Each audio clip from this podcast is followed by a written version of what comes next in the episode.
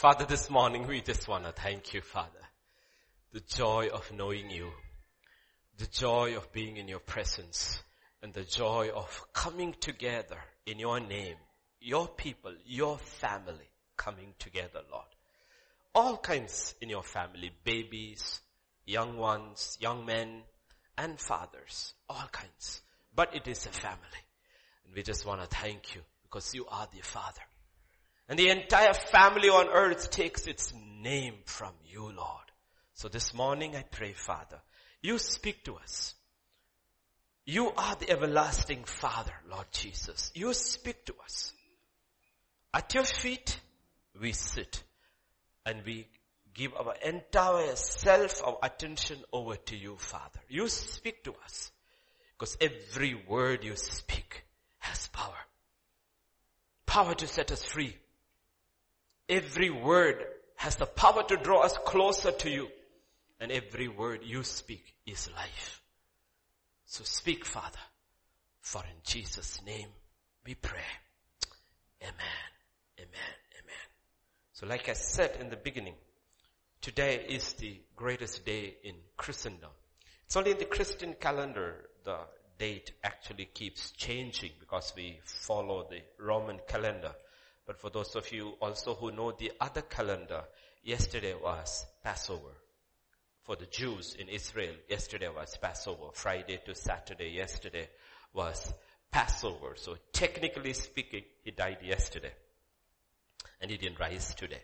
But let's go by that day. Okay, today is the day, the resurrection. 2000 years. More than 2000 years. But, or actually less than 2000 years. But the fact of the matter is the first resurrection Sunday.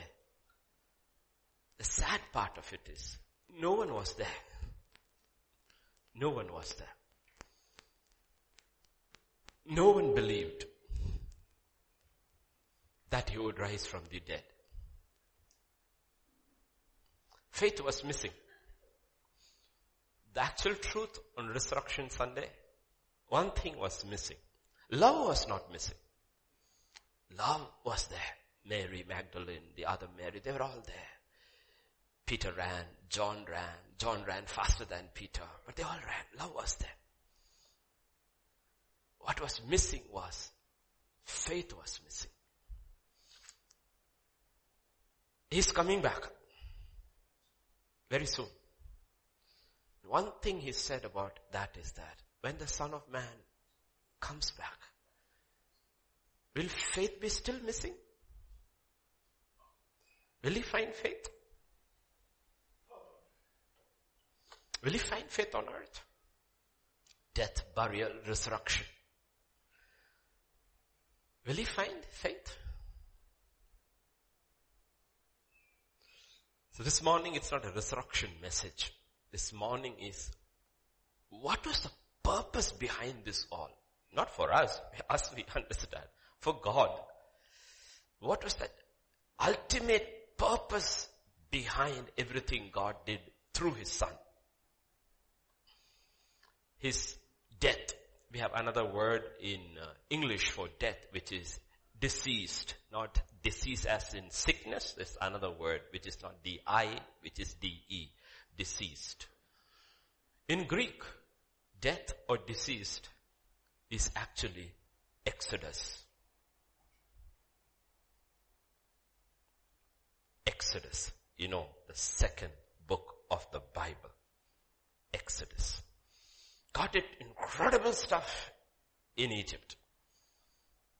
But we don't realize none of that would have taken them one step out of Egypt. It was the blood of the Passover lamb. All the other things in the light of that is irrelevant. We focus on those mighty works of God that cannot take them out of Egypt. That cannot cause death to the world, death to sin, and an exodus out of the power of sin and the power of this world. It was the blood of the Passover lamb. Understand that.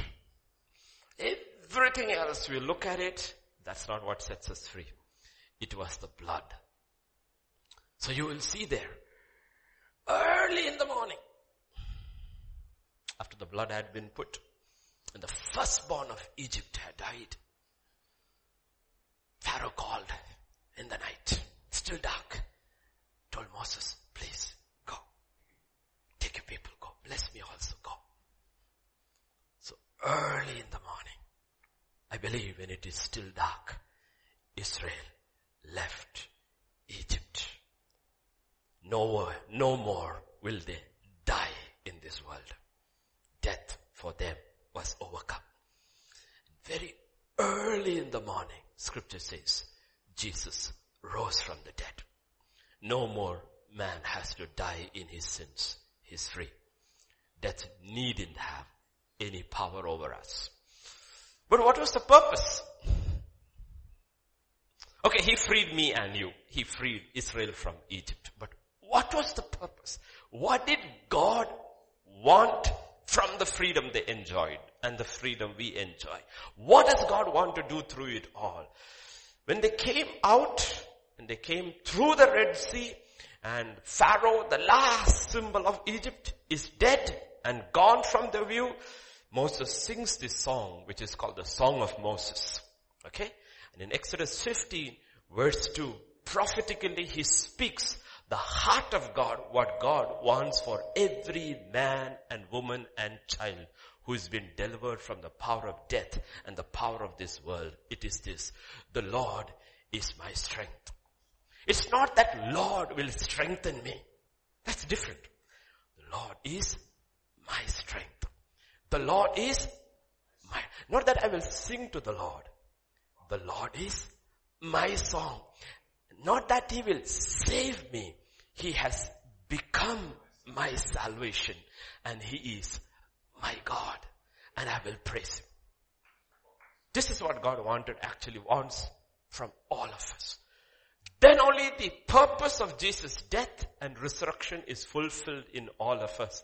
When that day and that hour comes in our life and we can truly sing from our heart in spirit and truth, God is my strength and my song. He has become my salvation. That's what God wants. The whole purpose is much bigger than we think that God saved us for Himself. We always think about freedom for ourselves. Oh, He set me free. Thank you Lord, let me go. God says, no. I saved you for myself. In Exodus 25 and verse 8, okay, when the sanctuary, now they are in the wilderness, the commandments are being given, the sanctuary is going to be built, and this is what God said, you build a temple for me. Build me a, a sanctuary. For what? That I may dwell among you. That is, that is the purpose of salvation. We always see salvation from our perspective. Lord, I'm waiting one day I will dwell with you. God says, do you know the purpose of salvation is also that I will dwell among you? I will dwell among you. That's why I saved you. Exodus 29, 45 and 46. I will dwell among the children of Israel and will be their God and they shall know that I am the Lord their God. How will we know He's our God? When God dwells among us and He becomes our God. See, this was God's desire always. And the next verse. Our fathers had the tabernacle of witness in the wilderness as He appointed instructing Moses to make it according to the pattern he had seen. He said very clearly, it was the tabernacle of what? Witness. Whose witness? God's witness. He was there in the, he was the witness. That's why the, the tabernacle took its entire meaning. The tabernacle of testimony or the tabernacle of witness. In Leviticus, why I'm putting this across in how many places God tries to reveal His heart to Israel. They never received it. They were happy with that salvation. But they were not happy with the other part of salvation from God's part. Leviticus 26 verse 11. I will set my tabernacle among you and my soul shall not abhor you. I will live among you and my soul will not abhor. I will love you. I want to live among you. I really want to fellowship with you. First Kings chapter 6 and verse 13. I will dwell among the children of Israel and will not forsake my people Israel. And Isaiah 12 2. Behold, God is my salvation. I will trust and not be afraid. For yeah, the Lord is my strength and song. He also has become my salvation. So whether they were in the wilderness, whether they were in Israel, or whether they were in captivity, God's desire for his people was always this. I want you to know. I want to become your salvation. I want to live, dwell in your midst. Unless we see salvation from God's point of view, actually we will miss the joy of salvation. It's not that if you die you won't go to heaven. But I don't know how much we'll enjoy heaven. You cannot help enjoying heaven. It's like going on a vacation. You can't help enjoying, but the place is so good. But what about the person in that place? The person that fills that place. The presence that fills that place. So this has been God's desire. What was God's desire always? To dwell with His people, among His people. It didn't happen with Israel. He found somebody here and there, but Israel was not interested. Therefore, John chapter 1 verse 14 says, the word became flesh and dwelt among us and we beheld his glory, the glory as of the only begotten of the Father, full of grace and full of truth. You know what Jesus did? He came as a human being. Came as a human being. And for the first time, God had a man in whom he could dwell completely. God's desire was satisfied. He had one man whom he could dwell in, in his entirety. That's why Colossians 1 and verse 15 to 19 says, He is the image of the invisible God, the firstborn over all creation. For Him all things were created that are in heaven, that are on earth, visible, invisible, whether thrones, dominions, principalities of power, all things were created through Him and for Him.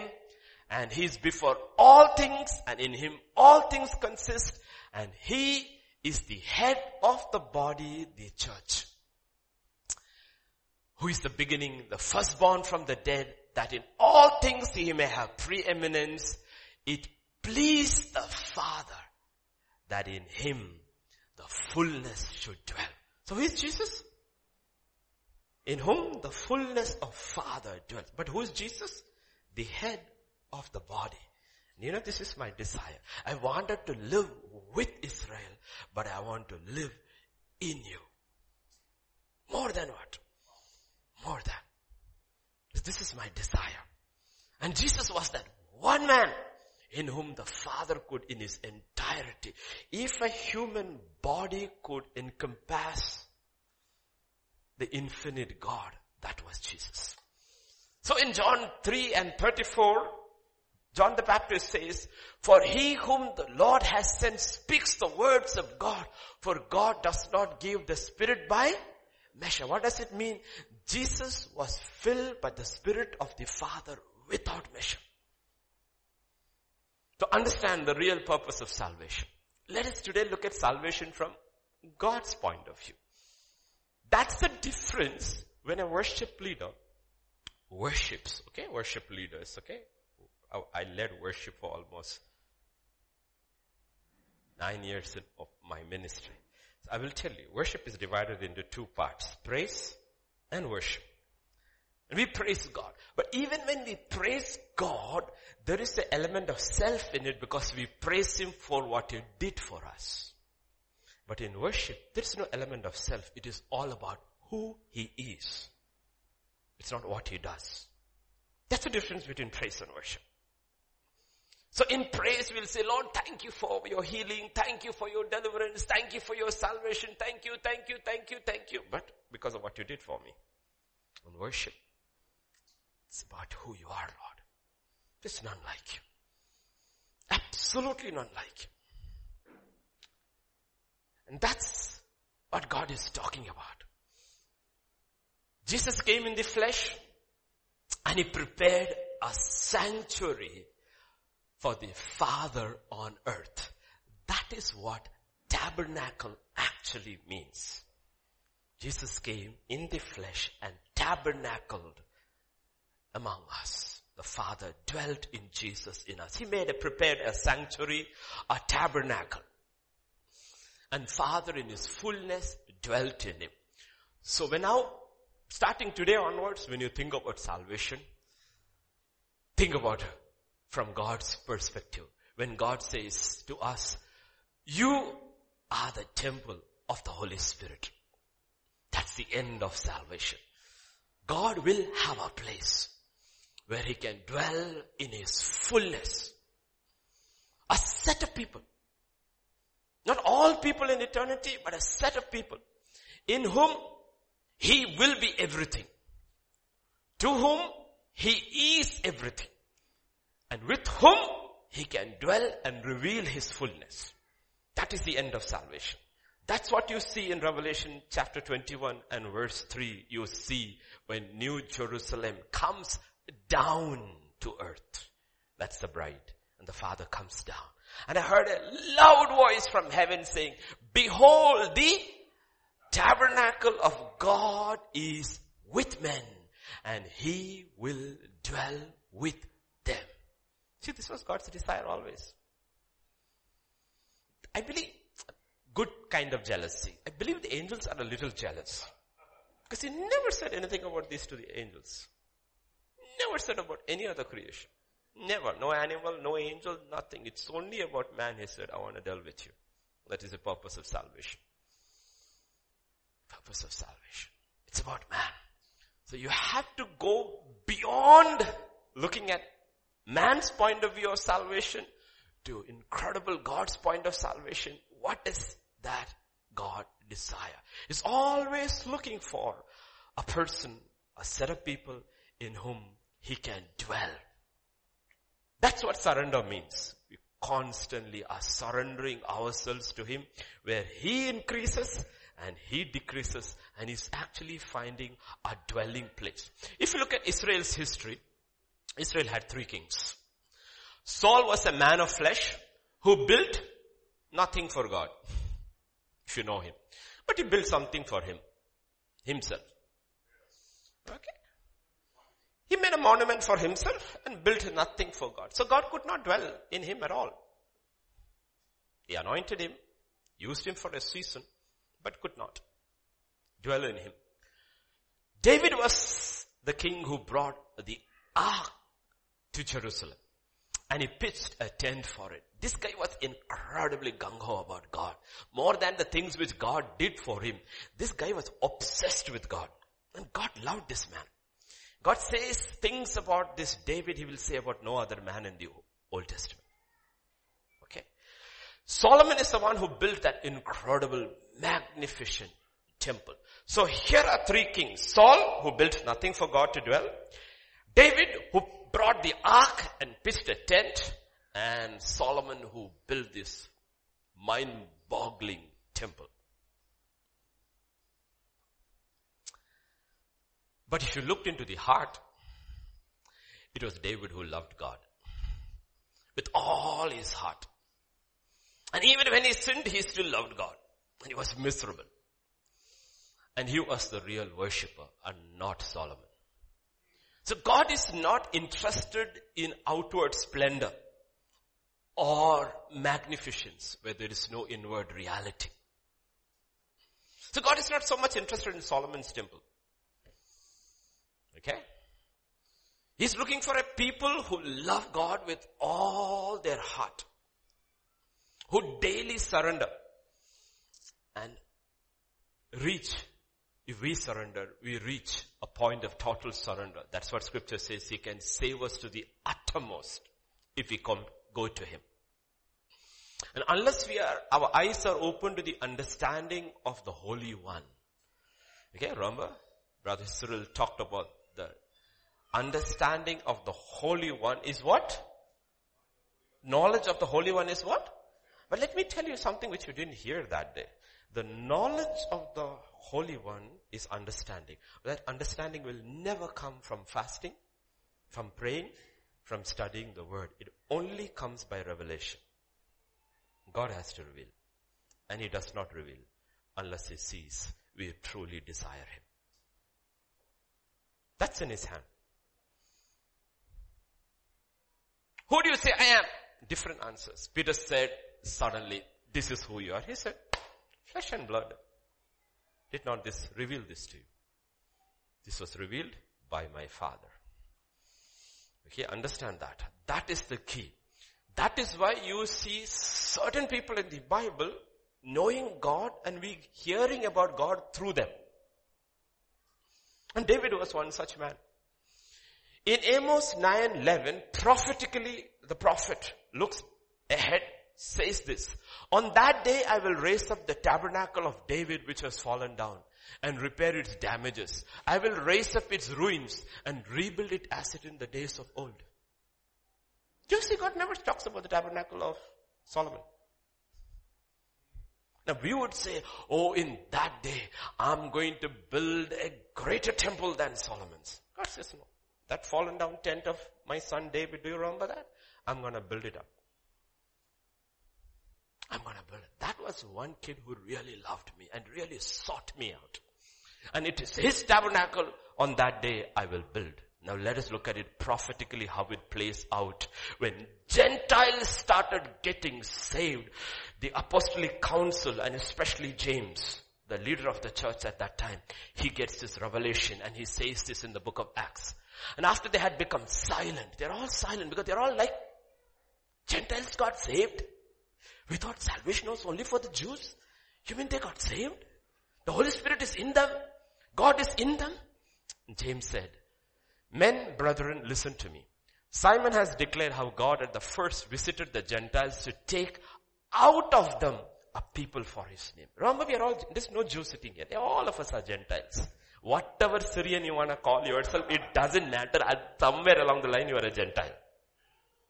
You can go to CCMB and do a genetic test. You will be found a Gentile. Okay?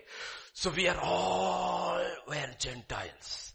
And among the Gentiles, God has taken out, visited the Gentiles to take out of them. So you should look good and say, you know, I've been taken out of the Gentiles for his name's sake. And what is he going to do with us? Next verse. And with this the words of the prophets agree just as it is written. After this I will return and I will rebuild the tabernacle of David which has fallen down. I will rebuild its ruins. I will set it up. He says, I will rebuild the tabernacle of David, not of Solomon. So you see, you have to see the difference. The Jews are still waiting for the third temple. Well, David's tabernacle is being built by God. That's the difference. They're waiting for the third temple and they're fighting and fighting and waiting and all the things of the third temple are ready. They're just waiting for permission to start building, not us. Because in us, God is rebuilding the tabernacle of David, which has fallen down. The true worship, a set of worshippers will arise who will worship God in spirit and truth. And he will have a set of people in whom he will dwell. And then one day, physically a set of people with whom he will dwell. Understand the purpose of salvation. And that's what he's talking about. So that the rest of mankind may seek the Lord. Even all the Gentiles are called by my name, says the Lord, who does all these things known to God from eternity are. Then all of mankind will say, we want your. So when Jesus comes back, the Jews will be pierced and they will realize, oh my God, we look them as Gentiles, but they knew you. We only see you now the church in whom he will dwell.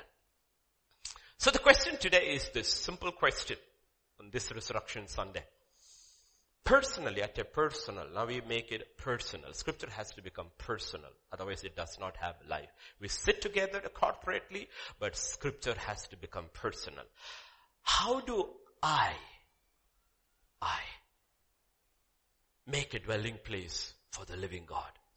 How do I build up the fallen tabernacle of David. How do I become a place, a place, a person in whom God is comfortable.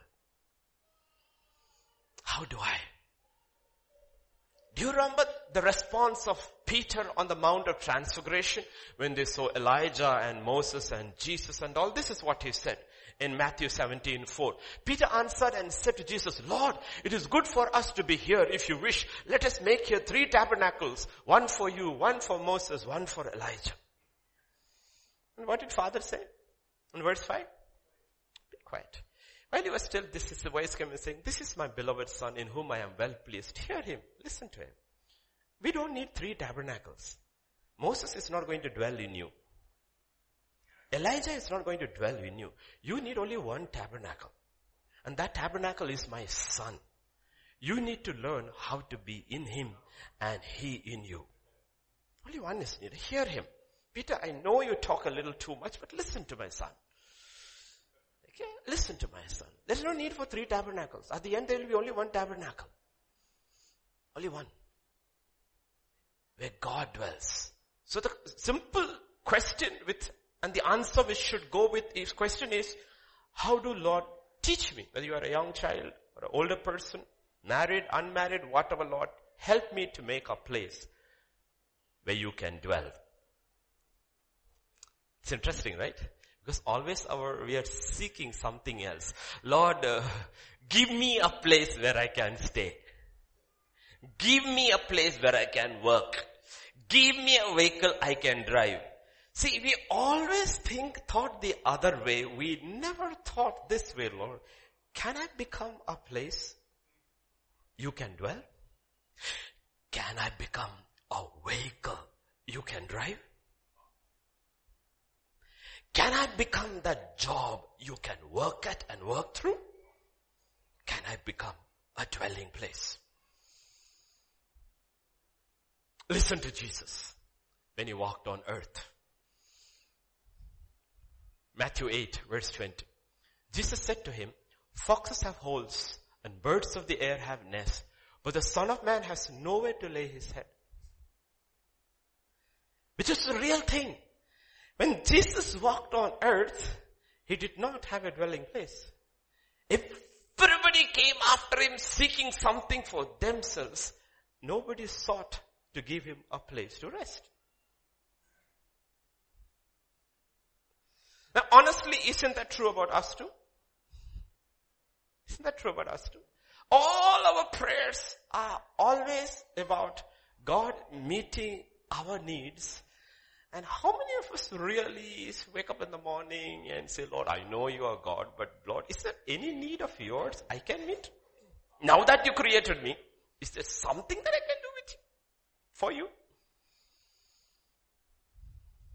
See, we are His children legally speaking. We are his children born again. He loves us, whatever may. Whether we fall in sin or stand upright, he loves us because he's a father. But in a relational sense, do we meet his need? His need for communion? His need for fellowship? Most, sadly most Christians, most of our lives, even us, churches, are very childish. Just want to meet our own need. The question to, to ask on this Sunday is, who meets the Lord's need? Even on the cross he cried, I thirst. I thirst. The old covenant and the new covenant, Paul will say, there is none who seeks after God. None, no one. Who seeks after God. It's a cry of a creator. Like if you were there on a VBS, Cyril was saying that everything that we feel is because he feels. Every desire. They've been warped after the fall. There's nothing man feels we did not originate with God. So if we long for fellowship, He longs for fellowship.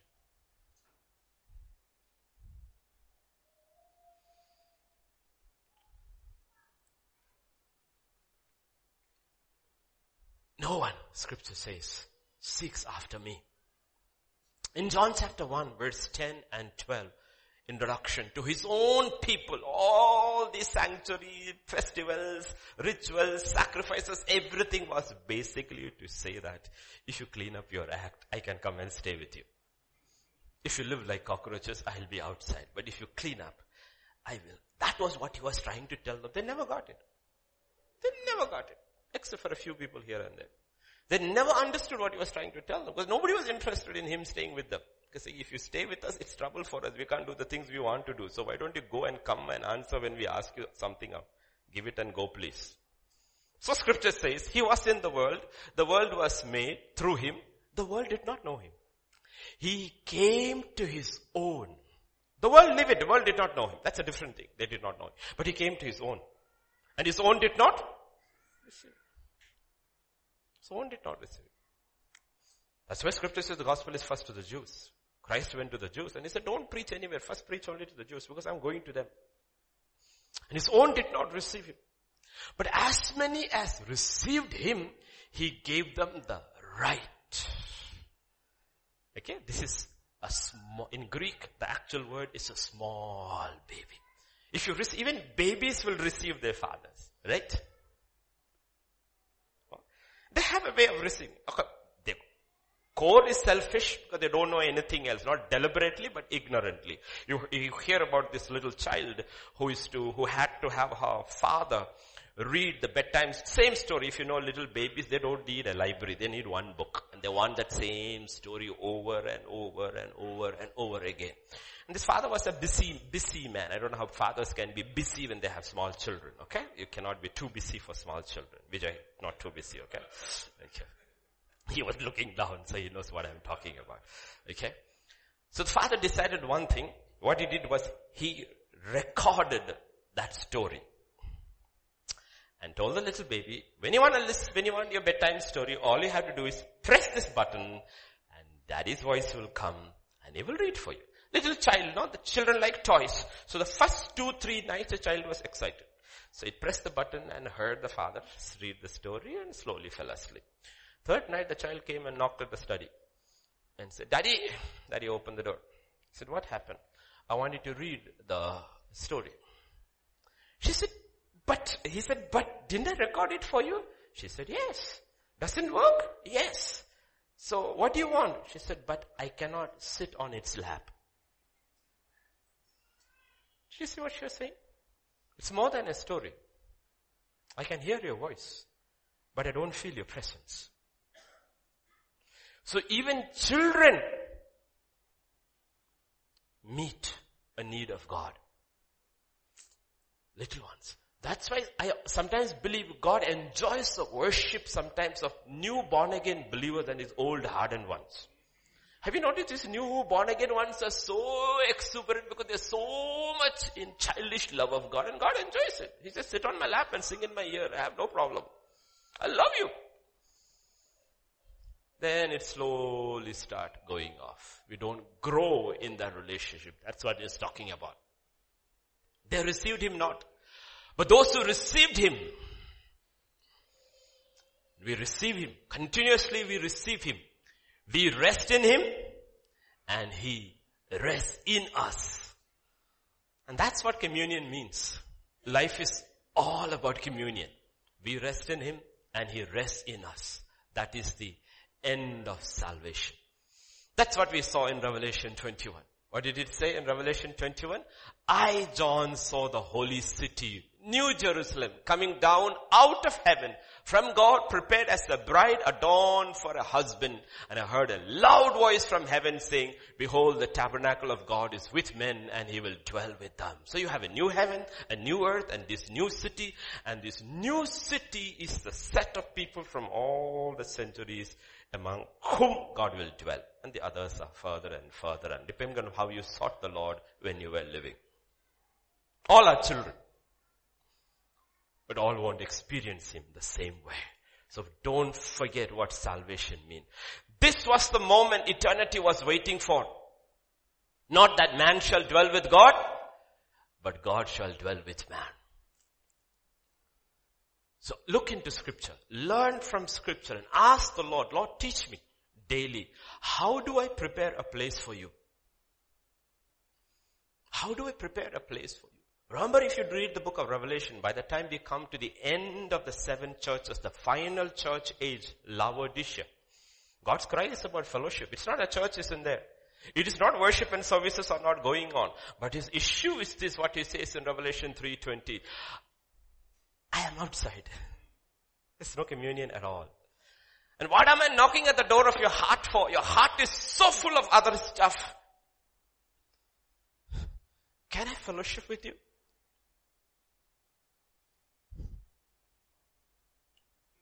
It's God knocking at the door of individual believers in the Laodicean church and saying, service is going on, songs are great, instruments are fantastic, sound system awesome, but I am outside. You're not communing with me even in your songs, even in your prayer, even in your quiet time, if there is a quiet time. He says, I am outside.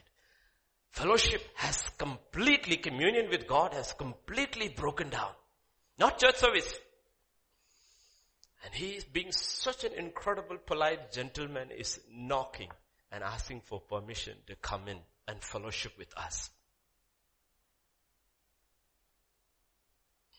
So we need to ask ourselves of not what we have entered into, but who we have entered into. There are two Jerusalems. One Jerusalem is above. Another Jerusalem is below. And we are all attracted to the one below. Now everywhere I go around the world, different, different places, I see this obsession with Jerusalem. They have all the Star of David, the flags of David, blowing the shofar in the meetings because now everybody is going on pilgrimage to Jerusalem and bringing all those things from Jerusalem. Nobody's looking for New Jerusalem. They are bringing this old Jerusalem into the church as the Jerusalem that rejected Jesus. This is not the Jerusalem that received Jesus. This is the Jerusalem that will with open arms receive the Antichrist and not the Christ. Yes, we love Jerusalem, Israel, because of the remnant. We pray for the peace of Jerusalem because of God's heart for Jerusalem. But I don't have much love lost for this Jerusalem.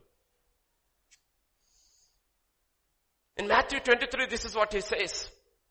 37. Oh Jerusalem, Jerusalem, the ones who kill, the one who kills the prophets and stones those who are sent to her. How often I wanted to gather your children together as a hen gathers her chicks under her wings, but you were not willing. See, your house is left to you desolate. Is Jerusalem desolate today? Physically, no. Spiritually, yes. The presence of God is in there. There's more presence of God here than in Jerusalem. I've left your house desolate. Till when? For I say, verse 39, for I say to you, you shall see me no more till you say, blessed is the one who comes in the name of the Lord. That is why you have two kinds of Jews. Jews and Messianic Jews. Messianic Jews are the ones who accept Jesus as the Messiah. They experience Christ in Jerusalem. The others don't. That in his own city, he was rejected. And he says, your house will be always desolate. Because that's one thing you never sought. You did not seek me. So this morning, we are not seeking a Jerusalem on earth. We are seeking a place where God is comfortable. God feels welcome. Yes, God feels welcome. And three and a half years of Jesus' life, if you look closely, disciples, crowds, thousands and thousands of people, yet Jesus led a very lonely life. It's not that people didn't wash his clothes and feed him and not take care. He hardly had anybody to fellowship. Fellowship is something more than eating and drinking and having daily needs being met. He was a very lonely person because fellowship is two way. In Luke chapter 5, this is what scripture says. However, the report went around concerning him and all the more and great multitudes came together to hear, to be healed by him of their infirmities. So what did he do? He himself often withdrew into the wilderness and prayed. And now we will say he withdrew into lonely places. Because the only one he could fellowship with his father. There was nobody to commune on earth. Even the disciples who left everything to follow him were still wondering where will I, what position will he give me when the kingdom comes. Nobody was actually seeking him. And he was a very lonely man. So he had to only fellowship with his father. And that's what God is talking about. When he comes to you and to me, do we reject his fellowship? Or are we like the crowds who followed him day and night because they wanted him to meet a particular need? Does the Spirit of Jesus find it lonely? Like the day he was born, in his ministry, in his death, in his burial, all rejected. Does he find himself? Do you remember the, the picture of the Holy Spirit? When Noah as a type of the father releasing the dove after the judgment, everything. What does scripture say in Genesis 8? He also sent out from himself a dove to see if the waters had receded from the face of the ground. But the dove found no resting place for the sole of her foot and she returned into the ark to him. The Holy Spirit is released. That is the Spirit of Jesus Christ and is looking. And the problem is people have gone under the water of baptism and come out the same. They never died to themselves and rose again for him. So the dove has no place to rest. People are still living their old carnal lives after going into the water. Because what comes out of the water is a new creation and a new life. And thou found no place. And that's a picture of Jesus. Outward form. No inner reality for the Lord to feed on, to fellowship. So scripture talks about another incident in Matthew 21. And he's going to Jerusalem. Now in the morning as he was returned to the city, he was, he was hungry. Early in the morning he comes to the church and he's hungry. He's thirsty. He's hungry. For what? He's hungry. And what does he see? Seeing a fig tree by the road, he came to it and found nothing on it but leaves. Imagine Jesus saying, you know, I went to GTC Hyderabad. All there was leaves. All worship, jumping, dancing, hanging, but no fruit. And I'm still hungry after the end of the service. I'm still hungry. There was nobody I could feed on. It's all empty. Empty worship. They all enjoyed worship and they say they enjoyed worship. They're saying, I had a good time. Nobody is asking, did you have a good time, Lord? That's what God is talking about. Victory is a symbol of Israel. He was hungry, but the Lord's need was not met. They say dry. Outward show of greenery and no substance. Leaves with no fruit. It could not meet the Lord's need. Every church has to meet the Lord's need. Well, every church gathered saying, Lord, meet my need. That is why every church begins with worship because the purpose of worship is to meet the Lord's need. Not our need. So Lord, how do I meet your need? How do I become a person, a place where you're comfortable, you're happy, you enjoy? Let's dig further. Luke 10 verse 38. Now it happened as they went that he entered a certain village and a certain woman named Martha welcomed him into her house. So suddenly we see a picture. He went to a certain village. The village is called Bethany. He goes to Bethany and there is a certain house and a certain woman. And what did that woman do?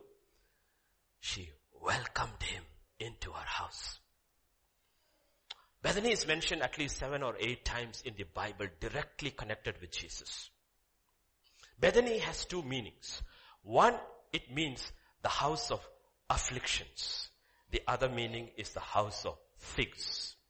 Jesus went to Jerusalem and he saw a fig tree but could never satisfy him.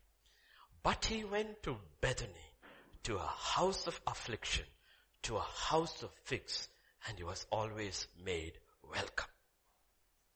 Small little place, unknown little place. He was rejected at most places. or sought after in many places to meet a selfish need. But at Bethany, he's always welcomed and received. Scripture says, she opened a home to him. Come, Lord Jesus. Sup with us. Come, Lord Jesus. Sup with us. Where two or three are gathered in my name. Do we open up our homes? Our lives? Do we welcome Him? Do we only seek Him for our needs? It's perfectly fine, okay? There's absolutely nothing. But do we also welcome Him for who He is? Who is minister to Him. Let's look at Matthew 21, 17 and 18 is when he goes to Jerusalem. He was hungry. He saw a fig tree. Okay? Then he left them and went out of the city to Bethany and he lodged there. He went in the evening. He went to Bethany. He ate nicely. He slept peacefully, I believe, in their house. And then next day morning, he walked three, four, five kilometers. By the time he reached Jerusalem, he's, he's full in Bethany. He's hungry in Jerusalem. He lodges in Bethany.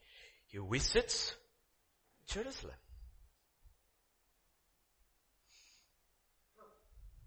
At Bethany, he was always welcome. He was fed there. He could rest there. But Jerusalem, he was hungry and not very welcome. In John chapter 12 and verse 2, he was not only welcome in another incident. Here, a dinner was given in Jesus' honor. He was not only welcomed, he was also honored.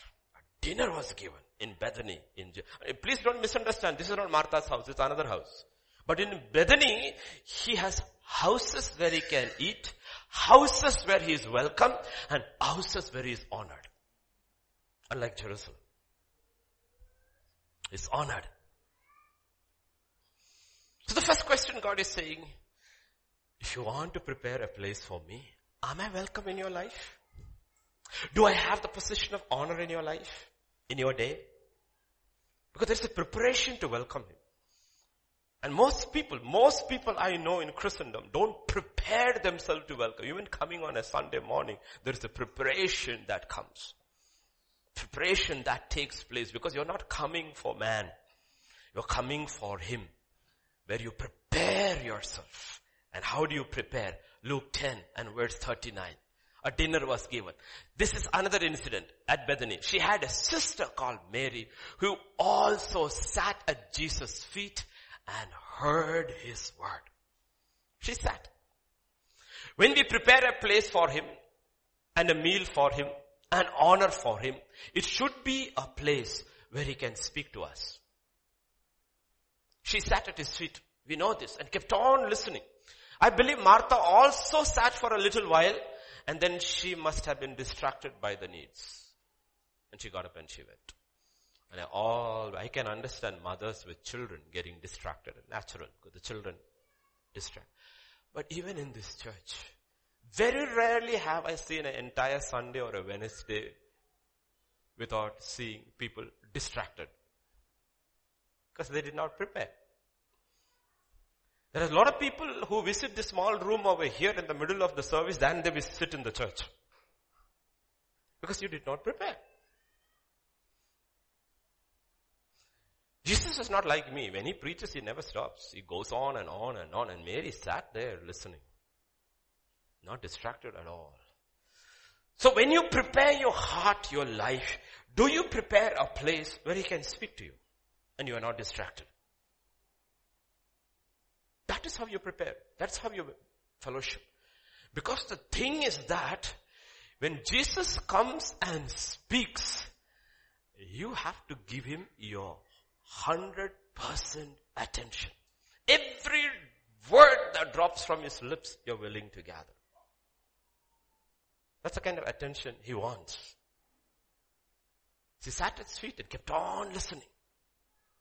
Bethany is a place which satisfies the Lord, where he is able to speak himself into our lives. What did he say my words are? Spirit and life. Can he speak into our lives? Then he is satisfied.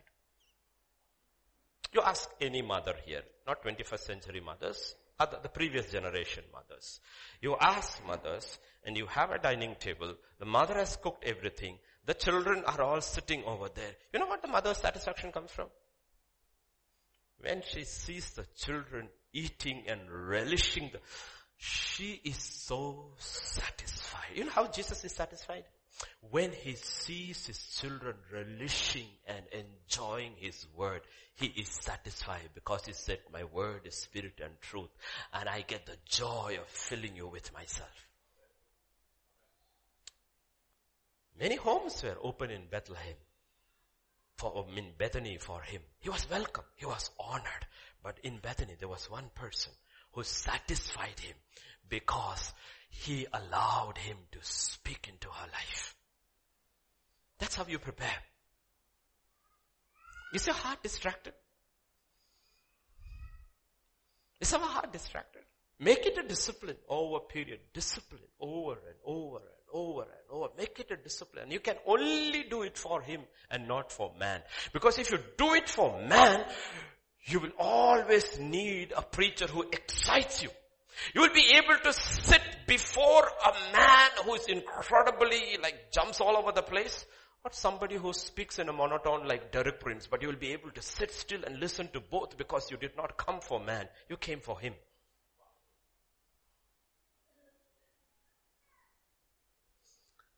That's what God is talking about. Welcome at his feet.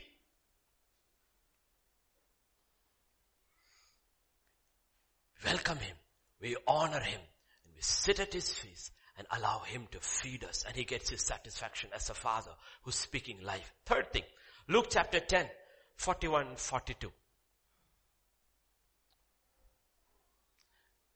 Jesus answered and said to her, Martha, Martha, you're worried and troubled about many things, but one thing, one thing has chosen which will not be taken away. Only one thing is needed. Now it is not just sitting at his feet. Do we give him that position in our life, that one thing? That is the problem of worry. The issue God has with worry is that you have given worry that position in your mind that belongs to God. A lot of people are never able to come out of their worries is because they worship their worry. It takes preeminent position in your mind, in your thought life, which belongs to Christ and Christ alone. That's what Colossians 1.8 says, He will receive preeminence in all things. He may have preeminence. Preeminence in all things. Preeminence. Does He have preeminence in our lives? Will everything else in our life be still? And He alone received and receive all the attention? Martha was doing a good work for the Lord. But the work of the Lord, listen to me carefully. The work of the Lord should not come before the Lord of the work. The work of the Lord should not come before the Lord of the work. Let me ask you all those who work. When did you ever in your work life take one day's leave to spend time with God alone?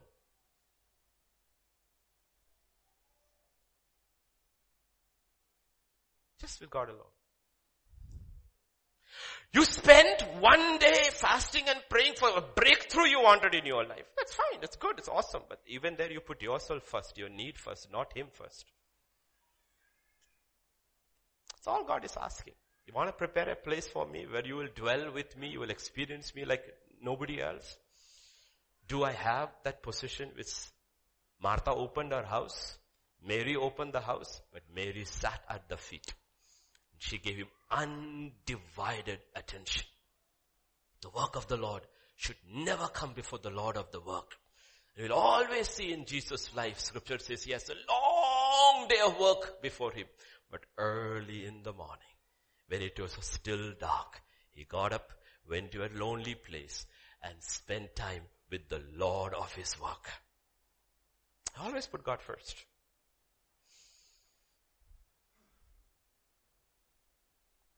In 1 Corinthians 15, 10, Apostle Paul will say, he will say, by the grace of God I am what I am and his grace toward me was not in vain, but I labored more abundantly than they all. He's saying you can take every apostle living or dead. I have worked harder than them all. In my work, the Lordship of Jesus Christ was established. I worked harder than all of them all. Yet in the same breath, he will say in the book of Philippians chapter 3 and verse 12, I have, not that I have already attained, I'm already perfect, but I press on that I may hold on for that which Jesus Christ has also laid hold of me. He says, even as I worked harder than anybody else, I was pressing on for the Lord of my work. I put him first and then his work. There's easily, clearly division in my life. I ran after him and did his work more than anybody else. That's what he's talking about. Brethren, I do not count myself forgetting all these things which are behind, reaching forward to those things which are ahead. And he says, I press towards the goal for the price of the upward call of God in Christ Jesus. That's what he's talking about. You see? He never put the work of the Lord above the Lord of the work. And often we do, and with believers in the beginning and all, when we are very childish believers, he answers, he agrees, but after a point he stops. He says, no, now you need to grow. That's enough. You're not going to eat ice cream all the day. You need to grow up. I'm not going to answer all your prayers. That's why after a certain period of time for a new believer, prayers stop getting answered and say, Lord, what happened? Did you leave me? He said, I said, I will never leave you.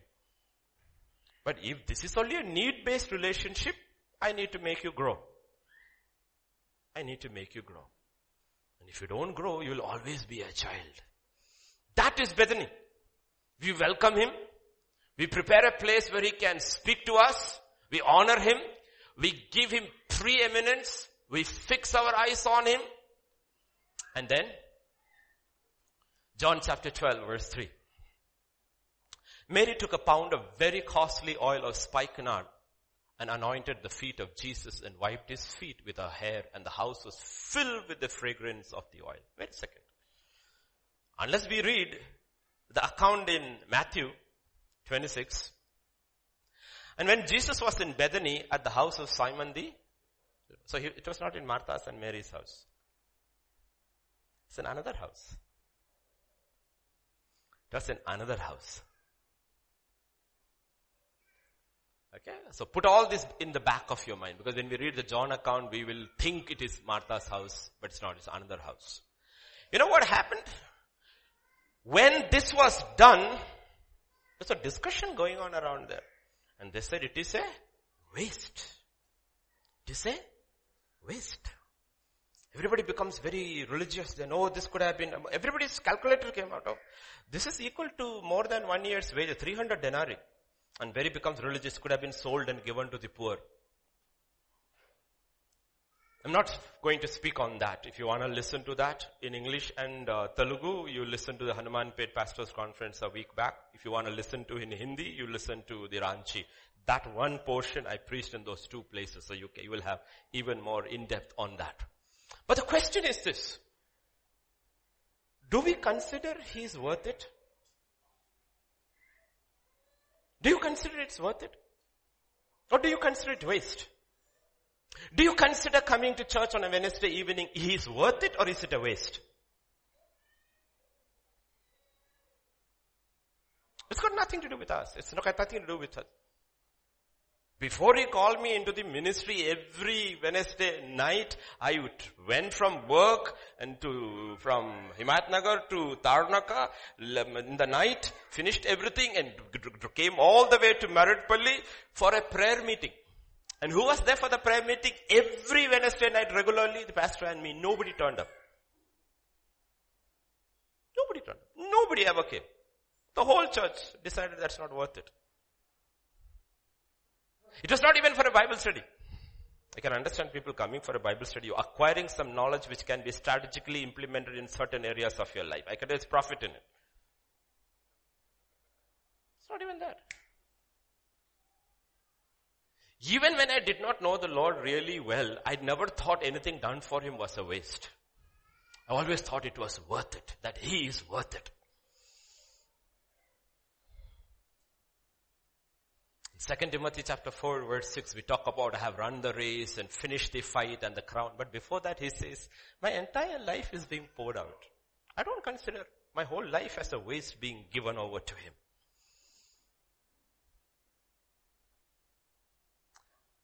Let me ask you this question. Why is that when somebody fails over and over, 10th fail, 10th fail, then grace marks, 11 fail, and finally we send him to Bible college and say that was a good move. But when somebody succeeds and succeeds and succeeds and leaves to serve God, we say it's a waste. We actually say it is a waste. Because we do not consider him worthy of our worship.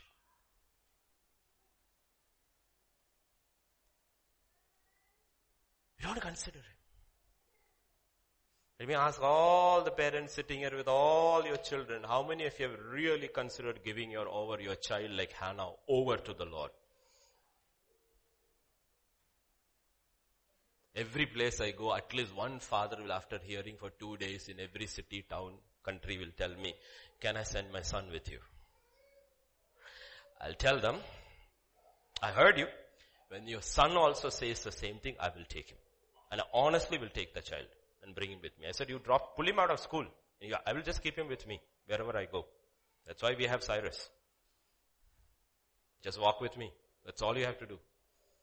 Give me, give, father gave him over to me. I said, that's fine, that's okay.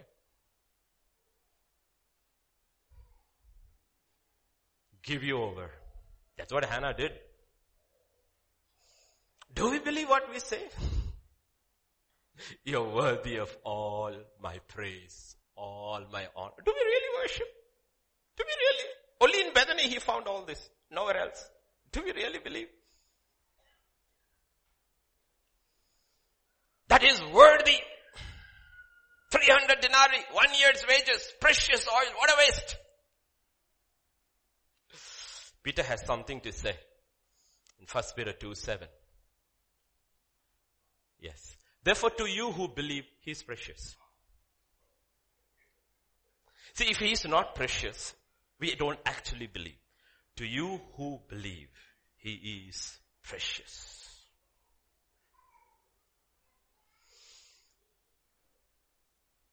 Do we consider him precious? We consider him precious, we won't talk about anything we give over for him as waste. We will say it was a good investment. My time was a good investment. My life was a good investment because he is precious.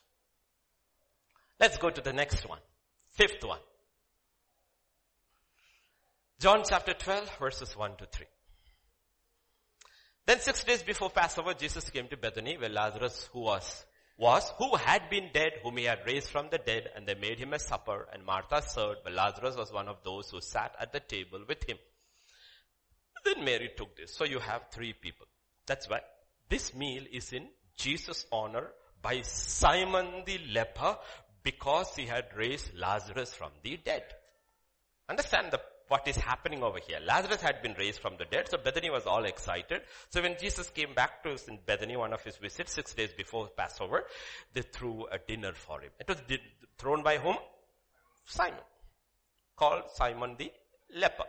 So he had some skin disease. The issue here is you see three people in this story. Let's leave Simon. Simon is also there, the fourth person named. Three people in this story. Okay. Mary, Martha, and Lazarus.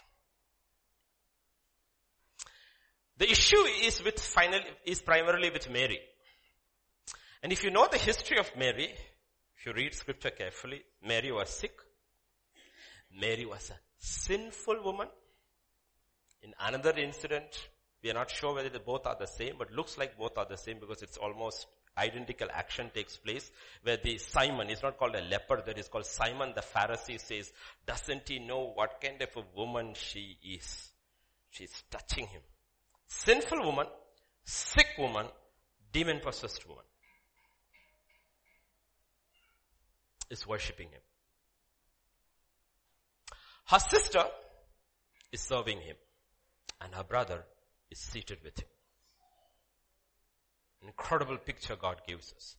Now we look at it, don't look at them. Look at ourselves through God's eyes, through scripture. Let's go to Ephesians chapter 2 verses 1 onwards. And you he made alive who were dead in trespasses and in sins in which you once walked according to the course of this world, according to the prince of the power of the air, the spirit who now works in the sons of uh, disobedience. Simple terms, all of us were demon possessed. We were taken control by the devil to do his will. None of us were doing the will of God. So we were sick, we were dead, we were controlled by the devil. And what did God do?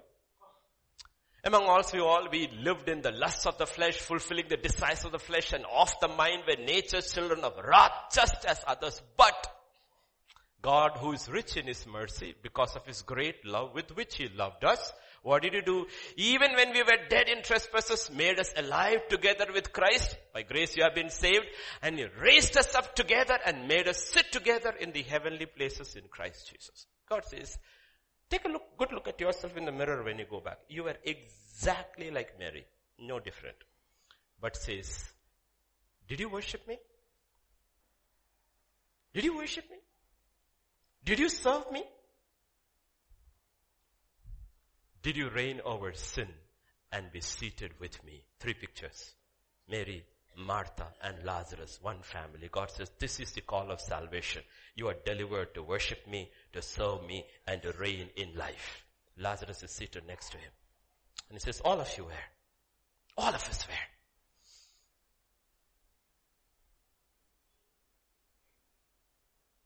Did we? Now if we read the John account and Luke account, it is not so very clear. Something Mary's extravagant worship. In Mark 14 verse 3, we will see that. Ah, it's here. Yeah. Mark 4. She took an alabaster flask of very costly oil of spikenard. Then what did she do? What did she do? What did she do? She broke it. We don't do that. We'll take a very costly life of ours and Sunday morning, very reluctantly for three hours, maximum two hours, two and a half hours, we pour a little of our life and then take it back home. She broke it, meaning she left nothing for herself. Nothing for herself. She broke it. God still today only use broken lives. Are you broken? She broke it. Wholehearted worship, she broke it. Martha served, Lazarus sat. Look at Martha. Earlier she had complained, Lord, don't you? Jesus rebuked her quietly, nicely, lovingly. Next time you see her, no grumpiness, nothing at all. She's still serving.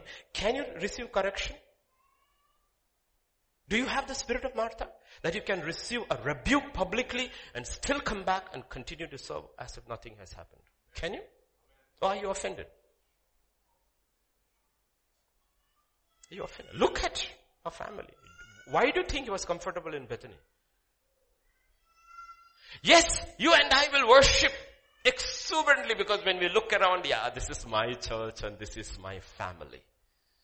But Mary is not worshiping Jesus and breaking the oil over him in her house. Is in somebody else's house.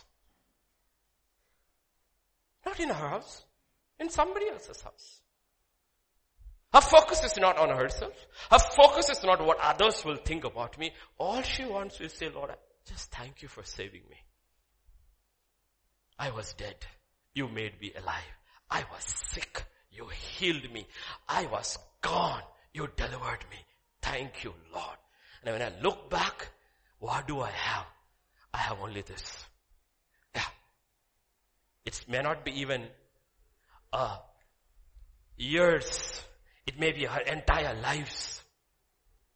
I pour it for you, Lord. I'm breaking it. I'm not going to leave anything out, Lord. Anything out. Nothing out. That's what God is saying. Will we worship like that? You'll be very comfortable. Very, very comfortable. I know when Pastor Vijay worships exuberantly, a lot of people feel, ah, because we are so polite, you see, very, very polite. We, we are very polite, you know. So we have our own idea how God should be worshipped. And we think he's slightly off. But when the same set of people who are so polite go for IPL and start jumping for some clown you don't even know, of, everybody thinks that is okay. And I know people who regularly go to church have sent me their pictures where they are going like this, oh Dhoni, Dhoni, Dhoni, Dhoni. Yet in church they're very polite.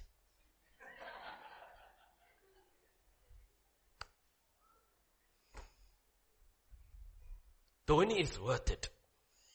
But he is not. I'm not saying that you should imitate. But you should worship. Some people are exuberant, some people worship quietly, but whatever way God has made you, you should worship. And you should not be conscious about anybody. Because this is not about anybody. This is about Him. That's what God is talking about. Then He is satisfied. He feels good. Sixth one. John chapter 12 verse 3. What did Martha Mary do? She took it, anointed him, anointed his feet, and what did he do? Wiped his feet with her hair. Luke 7, 38. Stood at his feet behind him, weeping, and she began to wash his feet with her tears and wiped them with the hair of her head. And 1 Corinthians 11, 15. But if a woman has long hair, it is a glory. What is a woman's glory? The question is this, if you look into book of Revelation, we'll come to this later. Come go to Revelation and you will see an incredible scene in heaven. Whenever the living creatures give glory and honor and thanks to him who sits on the throne, who lives for and forever and ever, the 24 elders. These 24 elders in eternity is who is who in heaven. The big guys all through eternity. What do they do? They worship him who lives forever and ever and cast their crowns at his feet. They take their glory and put it at his feet. Here, the woman's glory is what? Her hair. What did they do with this? What did these women do with their glory? They wiped his feet. Today women of course cannot wipe because most of them don't have hair. They will probably use it for mopping. More like mop than long hair. But think about it. If Jesus were to come and you have no hair, how are you going to wipe his feet? Grow your hair. At least scripturally it is useful.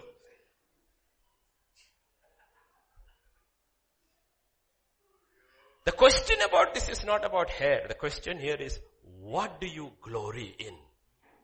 What is that you glory in? What is that you glory in? Will you lay it at his feet?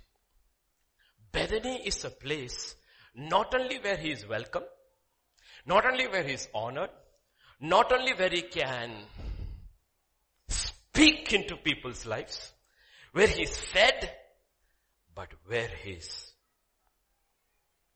glorified. Glorified. That's a place where he's glorified. That's what God is talking about.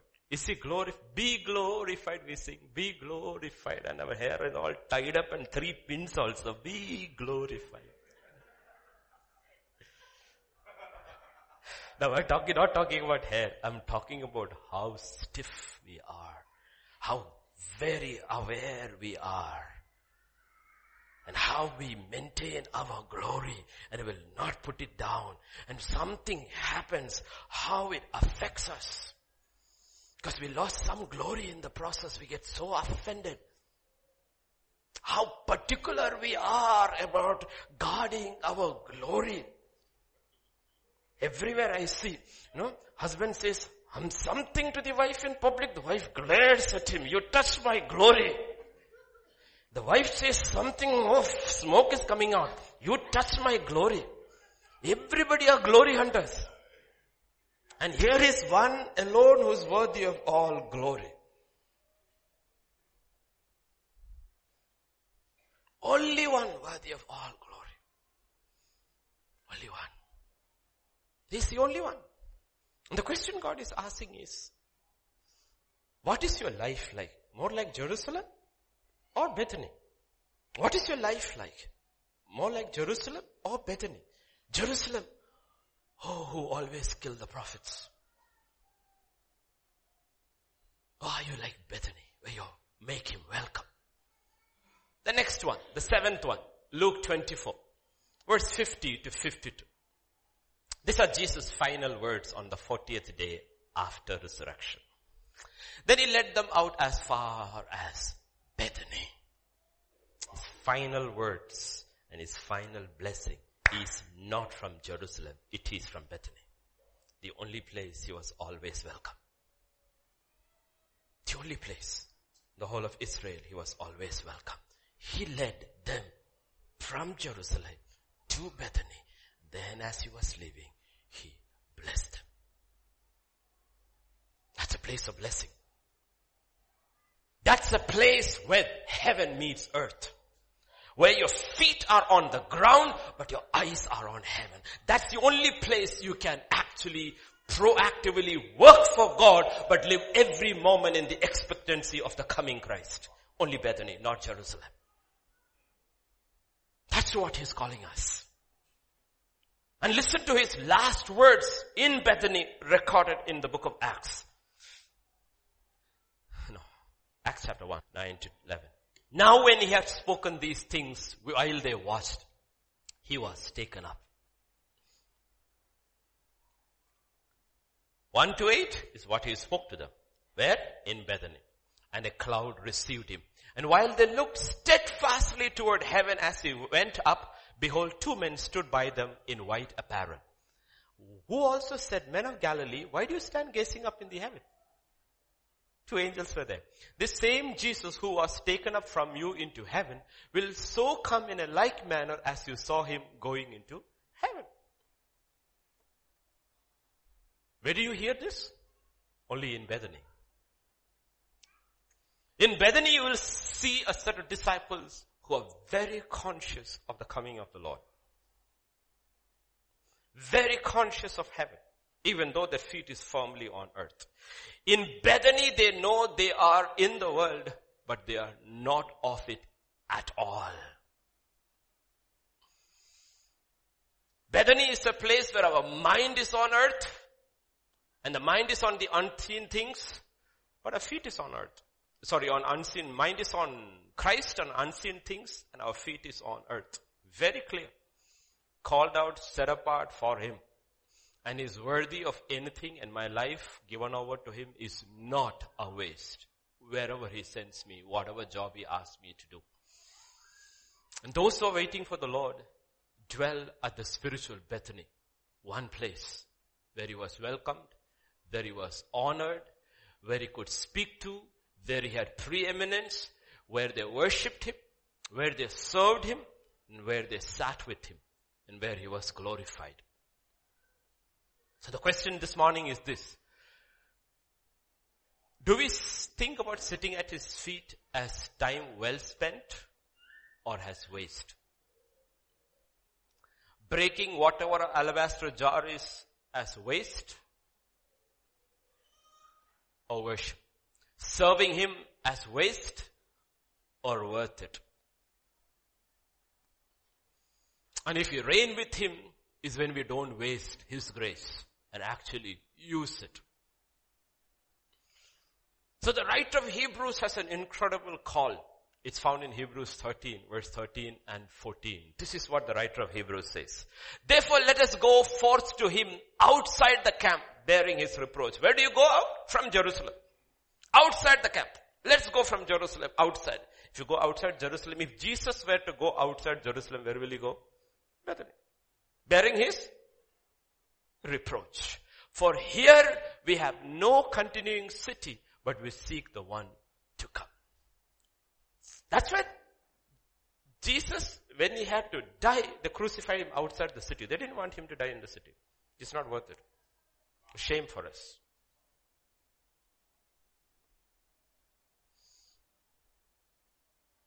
Let us go outside. Because here, there is nothing here.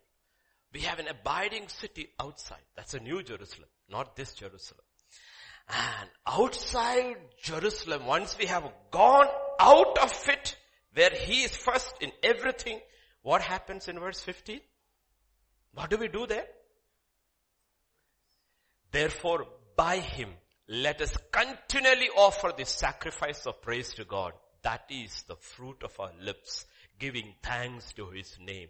Only outside that city, when we bear His reproach and we are not worried about, there is continual praise.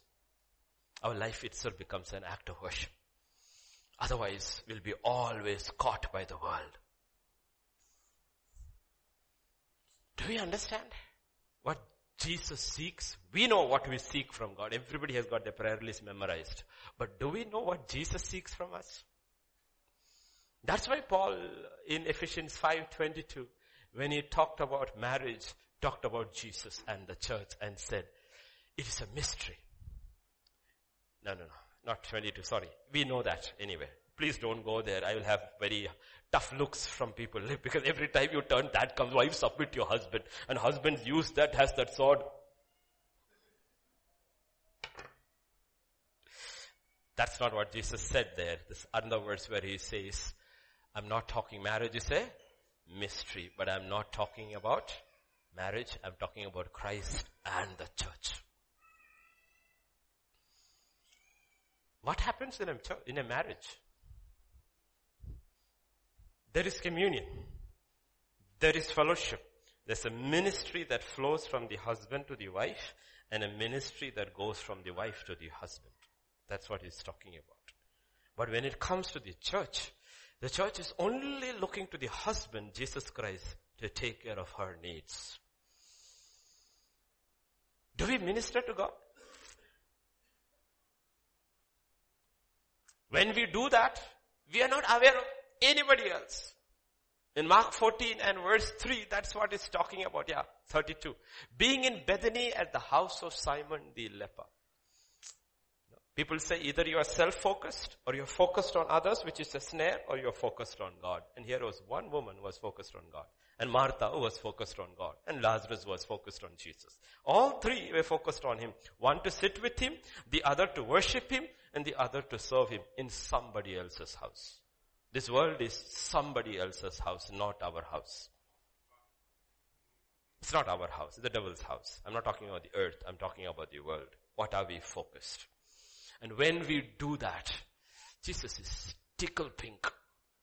He says, you are meeting my need today. This is true worship. You know, Jesus is very zealous of true worshippers. Very zealous. Jesus is very Z, not J. Very zealous of true worshippers. So when Mary is worshipping and all the disciples and all are complaining, murmuring going on, you know what Jesus said? In Mark 14, 6? Leave her alone.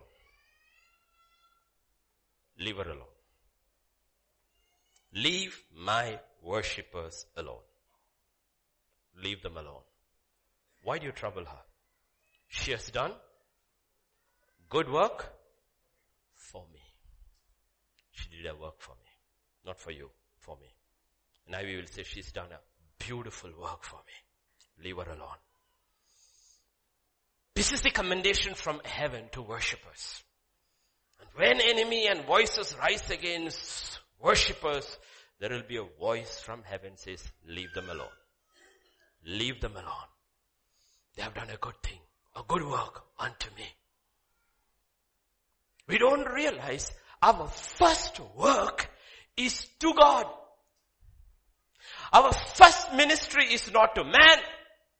It is to God. Then only we are complete. If we are only focused on the ministry we have to do to man or the work we have to do to self and others, we have missed it out completely. The first ministry, the one who deserves it and who has to be given that place is God. As I close, a few verses today. First Samuel 3 1. Now the boy Samuel ministers to the Lord before Eli. Little boy. There's nobody sitting here who's younger than Samuel. If Samuel can do it, you can do it. And you don't do it, it's because you choose not to do it. Samuel did not know, has the knowledge of Jesus Christ, even a minute fraction which you know. Yet he chose to minister to God first, whatever his mother taught him in five years. That's what I'm going to do. Samuel ministered to the Lord before Eli. One kid in an entire generation, one kid met the Lord's need. One kid. What the scripture says? The word of the Lord was rare in those days. And there was no widespread. Why? Why was there no word? Why was the word so rare? Why is there no revelation? Because there was no one there to meet the need of the Lord. Therefore there was no word or revelation. You want the word to become living. You want the revelation from God. You have to meet God's need first. Every man who had ever had a revelation, he met God's need first. And then he had a revelation. And there was a little boy who was meeting God's need. Knowingly, he, he, had no need. He's just a little boy. He's got his food, he's got his clothes, his mama brings him also clothes every year, and he's in the temple. But he realized there is a need to be met over here. And he's meeting that need over there. And then God will speak to him and speak through him. Because you meet the Lord's need first. One kid. And God speaks to him only. Calls him by name. By name. And his time is going. His time is finishing. He's old, about to retire. Listen to this. First Samuel chapter 13, 14. Now your kingdom shall not continue. The Lord has sought for himself a man after his own heart. He uses that man to seek out another man who is after God's own heart. You know what he tells? God has sought for himself a man. Will you be a man or a woman or a child about whom God can say, I have sought out that child for myself? Because I see them in their secret closet. They are after me. For myself. This rest and all is different. Forget about position and power and nothing. Leave all that. But God, can God seek you and say, you are a man after my own heart? You put me first. You are meeting my need first.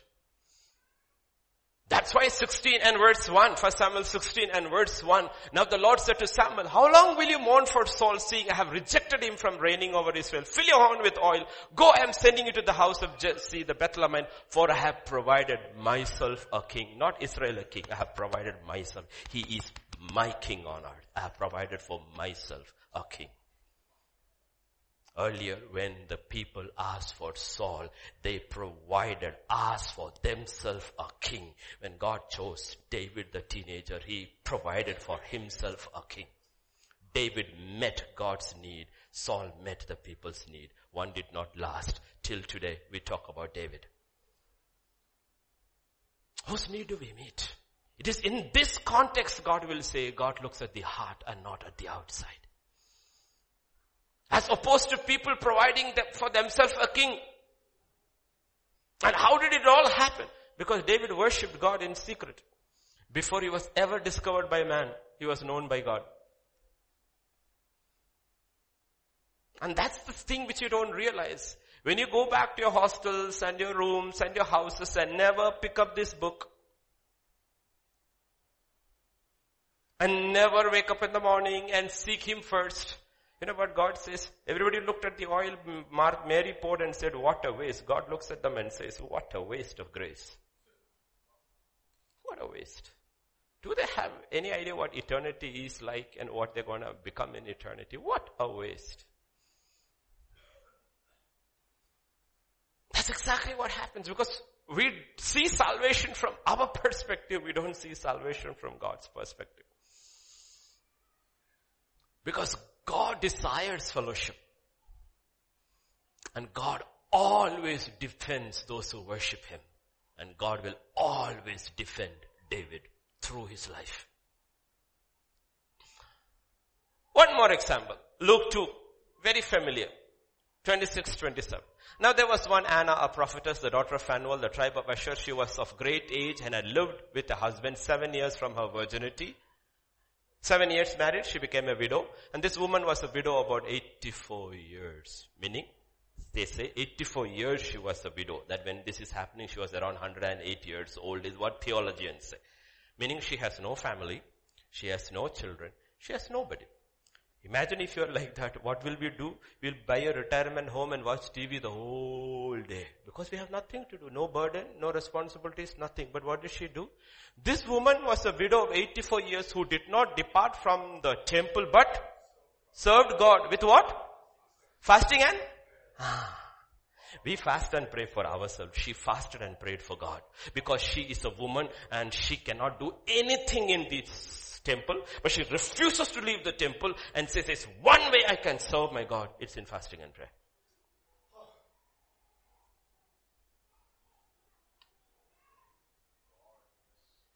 You see? God always had somebody everywhere who had given him themselves over to him and said, Lord, you are the focus of my life. A young boy, old woman, over.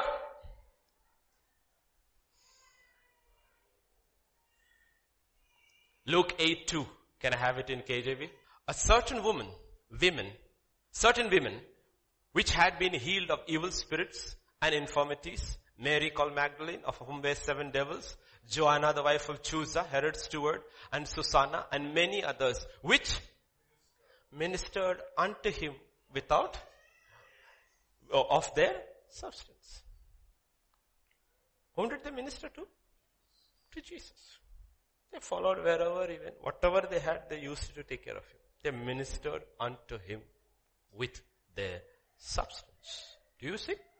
Men, women, children, there are always people who give themselves over to God, whichever ways they can, and they have put God first. And the final words for today. Mark chapter 3 and verse 14. Listen carefully, men and women.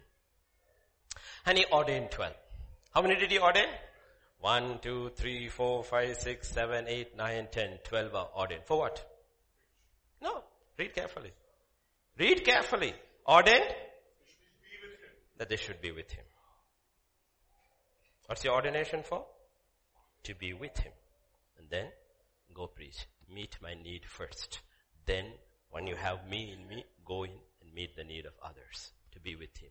We are ordained of God first to be with him. And then sent out. Whatever job you do. Everybody wants to say we are the royal priesthood. If you're the royal priesthood, then you are ordained first to be with him. Because he deserves preeminence in all things. Ordained to be with him. Once you are with Him, it's easy to go out. Whatever job you have, when you're a student, it doesn't matter. Once you are with Him and you have given Him that position in your life, nobody knows about it. It's a very quiet thing. Few people may know, but that's fine. Daniel, few people only knew. Four people and the eunuch knew. Only few people knew. But when the examination time came, everybody knew. Oh, yeah, Daniel, what did you do, yeah? Did you copy? No. He just copied the style of the sanctuary. He said, I am not eating anything. I want to honor my God and put him first. That's all he did. That's all he did as a young man. And God said, at the time of examination, three years later, he was found ten times better. Ten times. And people still don't believe it. Still don't believe it. That God has changed. Hasn't changed. He's still the same God. We still don't believe him who, who honors me, I will honor. We still don't. We still don't realize God has called us first to himself and then only to the others. You know the portion in the book of Ezekiel where he tells the sons of Zadok, you sons of Zadok, when you come first to minister to me. And what should you wear? Don't wear woolen garments.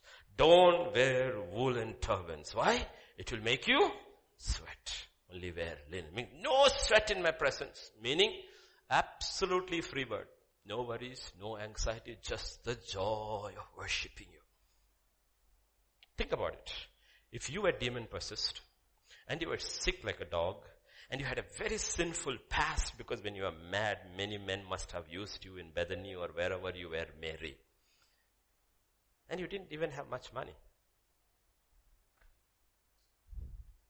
There you are. No worries, no anxieties, nothing. All I want to do is worship me. Pour out everything for him. You see? Don't, he said, wear anything that will make you sweat. Come before me. Minister to me. And then go out, minister to the people. He never changed. Never changed. God has never changed. He still has desires. He still has a need. Not that God has need in that sense, but He has made Himself needful. A space in our life. And those who meet that need are really, really blessed. Because life is all about relationships. It's not about things. Relationship with God and relationship with man. It's about that. And if your relationship with God is right, it's very easy to deal with this. People who are not right here is because they are not right here. People will always have marriage problems, family problems, office problems. All this has got nothing to do here. It's got to actually do here. If you're related right with God, you will be able to work well in your office. Are you a slave? No. Was Joseph a slave? Yes. Did he have any issues in his workplace? He had a lot of problems, but did it affect him? No. Why? Because absolutely right here. God had the first place in his life. So he was okay with this. He was thrown into prison. Are you a prisoner? No. Did he have any issues in the prison? No. Why? Because he's absolutely right here. People who are all struggling with marital problems and family, I'm not the problems are not real, but the problems are upsetting and eating your mind out because you're not connected right here. That is the issue. When you're connected right here, eh, everything takes its perspective. Everything takes its right perspective. And most of us, when issues start piling up, become like Martha. If I really were to ask you, all those who are having troubles, let me ask you, two things automatically stop in your life. Your real prayer life stops and your word life stops. And all of you are struggling with your problems that overwhelmed you. You actually don't really pray or read the word or listen to the word. Because you're not able to. You're not able to. And you don't realize these two things are the entire source of your life. That's why when issues that in the church, the apostle says, we will not leave the ministry of prayer and the word. Pick up some people to do the other stuff. We will not leave it. That is the channel of life. We need to be connected to Him. We need to have fellowship with Him. We need to give that space, that pro- preeminent space in our life. Everything else will flow out of it. That's what Bethany stands for. A place where Jesus is welcome. A place Jesus is honored. A place where Jesus can speak to us. A place where Jesus is, has preeminence. A place where Jesus is worshipped. And God says, it's no longer a place now. It is people. It's people. It's not a place. God is not looking for a place. He's looking for a people with whom he can dwell even now. That is the resurrection message. That is the resurrection message. I always, every place I go, I always have to bring Mary's story in. I'll always tell them Mary's story. I said, it always zaps me how God is so different from us. Here is a woman who was sick, demon possessed, bad life, all these issues, all there. God set her free. She's grateful to him from the bottom of his heart. All the time you see her at the feet, worshipping him. He's dead. She's there at the bottom of the cross. She sees he's being buried. She's watching where he's being buried. Early in the morning, she's there for a dead Jesus. Not a, see, we are all here because Jesus is living. She's pouring out her love for somebody who's dead. It's not alive. Early in the morning. We won't wake up here early in the morning for a living Jesus. She's woken up early in the morning for a dead Jesus and taken the anointing oil to anoint his dead body. Dead body. Dead body. See, a lot of, when things happen only we will realize. Disciples all have run away. He's dead. He's hung on the cross. He's dead. All of them have, suddenly people who were in the light ran into darkness. And people who were in the dark came out into the light. Who was that? Nicodemus who came in the night and Joseph of Arimathea came went to Pilate and said, can we have his body? Both are members of the Sanhedrin. They are no longer worried about their name or their reputation. It's good to come out in the open, at least when he's dead, if you were not there when he was alive. They came out. And I always ask this question, who carried his dead body? I believe these two carried his dead body. Yet according to the law, you should not be carrying a dead body because the next day is Sabbath. But they decided, we would rather be unclean and carry him. You see, it's only when situations in our lives come, true worshippers come out. And you will know who is who and what is what. Normal times everybody looks the same. But extraordinary times will reveal the secret closet warrior, prayer guy. The one who was praying in secret, one who was giving in secret, one who is fasting in secret is suddenly revealed by God in public for all eternity. World will always remember Mary. World will always remember it was Simon of Cyrene who carried his cross. They will always remember Joseph of Arimathea and Nicodemus carried his body. And they will always remember Mary watched where he was being buried. And Mary was the first one in the morning to see the grave was open. And she's the one who ran and told the disciples. The disciples, John came first. He did not go inside. Peter went in and they left. She didn't. She still didn't leave. The disciples left. She didn't leave. Look at what happens when you have learned to put Christ first in your life. You have learned to sit at his feet. You have learned to pour out your everything over him. She didn't leave. She's still waiting. And she sees Jesus. Unless Jesus reveals himself to us, he will look like a carpenter, gardener and all these things to people. You will never know who really is. If you want to know him, it has to be a revelation. So they ask, oh, isn't he the carpenter from Nazareth? All these stories they told because they have no revelation. Because revelation is given by God only to those who have surrendered. Are you thinking, do you know where my Lord's body is so that I can take it away? And he said, Mary. Mary. Voice recognition. You think voice recognition, all this software was discovered now. It was first then Instrument looks different, voice is the same. Rabbi! What people don't understand, I know it's familiar for you, but maybe for not some. Jesus had a threefold work. One on earth. It is finished. Went down to hell.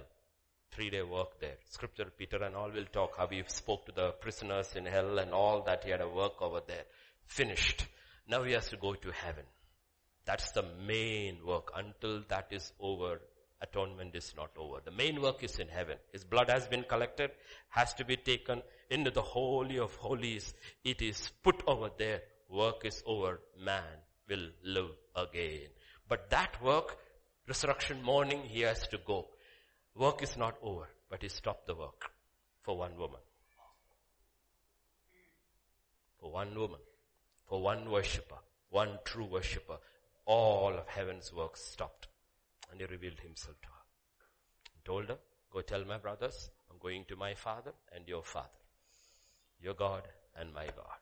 And then he went. Finished that work, came and revealed himself. He revealed himself to his disciples only after the atonement in heaven. He revealed himself to Mary before that because of worship.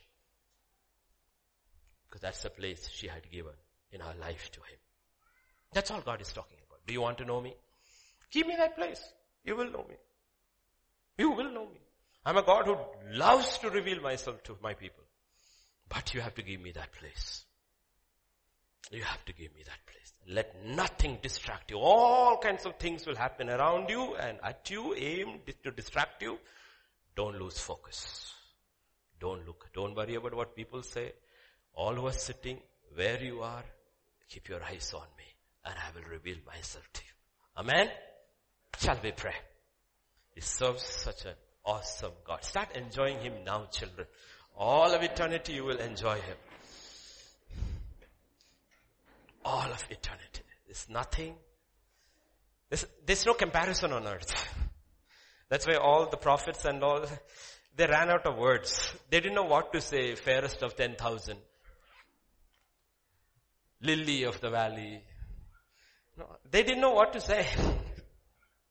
How do you describe the indescribable? How do you explain this relationship? How do you explain this relationship? We cannot. There's no words humanity has discovered today. And that's what life is all about. God is inviting us through this doorway of salvation to an incredible relationship with Him. And all that you and I are going through is a distraction. Don't let that distract you from the main thing. Keep your eyes on Him. Starting today. Let's pray. Father, this morning we just come to you. We just want to thank you, Father. We just want to praise you. We just want to worship you. We just want to once again thank you, Lord. Thank you, thank you, thank you, Father, for who you are. Oh, Father, we haven't even discovered a tiny bit of who you are, Lord. What little we know, you are so good. No wonder the psalmist said, Lord, taste and see that the Lord is good. He's sweeter than the honey in the rock. Help us to taste and know you, Lord. Help us to put you first. Let our life be a Bethany that welcomes and honors you always and feeds you and serves you and glorifies you and meets your need and not a Jerusalem that kills your prophets and silences your voice.